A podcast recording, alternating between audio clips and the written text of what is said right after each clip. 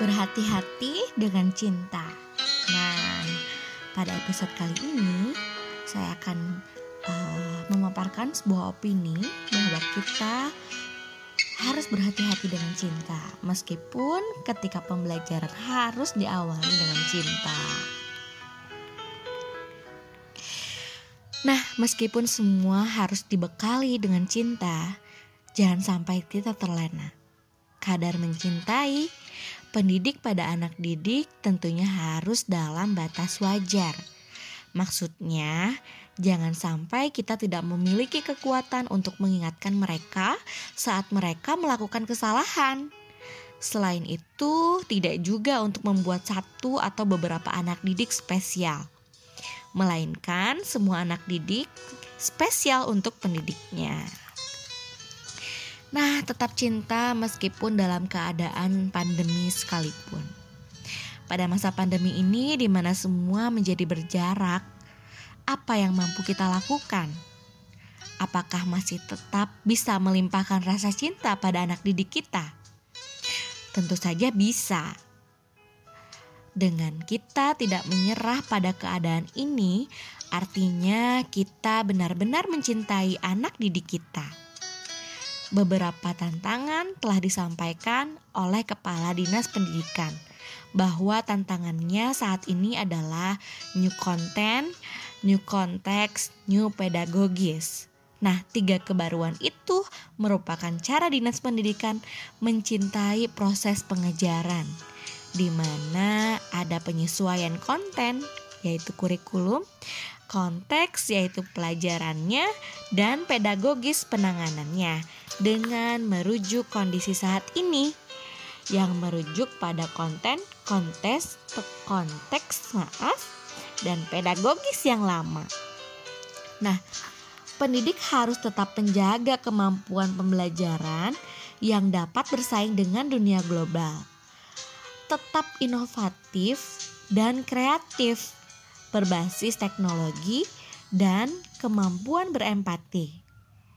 Dalam kondisi seperti saat ini, pandemi COVID-19, kita harus tetap mampu bersaing dengan dunia secara global dengan cara pendidik yang selalu berinovasi dan berkreativitas.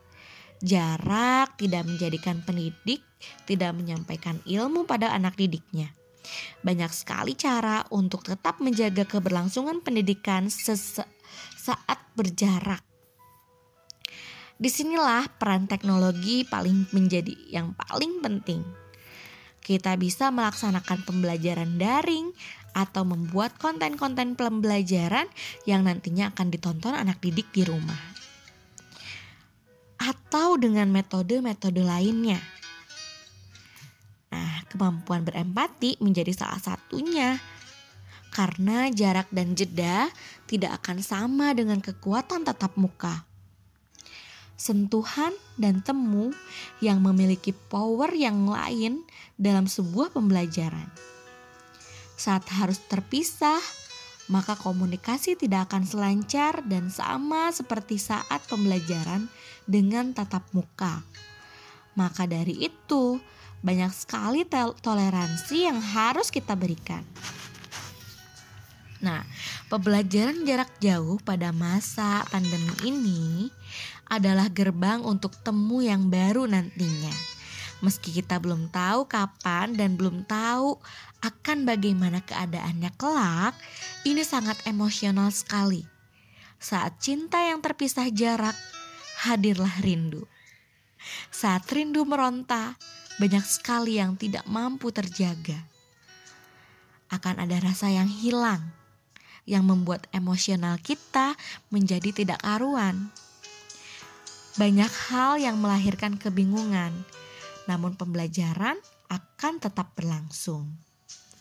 Pendidik harus terus menciptakan pembelajaran yang menyenangkan. Lakukan berbagai eksperimen yang melahirkan banyak metode pembelajaran pun harus tetap dijaga agar selalu sistematis. Banyak membaca. Itu menjadi salah satu cara. Untuk apa semua hal ini dilakukan pendidik? Agar tetap cinta meski berjarak meski pandemi dan harus kita uh, berharap bahwa pandemi akan berakhir meski sama rupanya. Nah, ajarkan semua karena cintanya. Jika kita mengawalinya dengan cinta, kita bisa didas dan kita didasarinya dengan ibadah bahwa belajar adalah perintahnya, maka cinta kita akan kita jalani saat pembelajaran akan dibimbing olehnya. Mungkin tidak perlu sama dan mungkin tidak akan selalu mulus. Akan banyak liku, banyak haru, dan banyak yang mengganggu.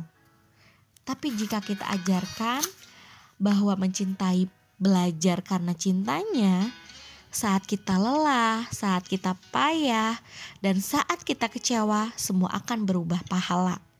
Semua akan berbuah pahala. Jika cinta kita karenanya, tidak akan ada keluh. Aku tidak bisa. Tidak akan ada peluh. Aku harus bagaimana? Tapi semua akan diterima menjadi hal yang positif.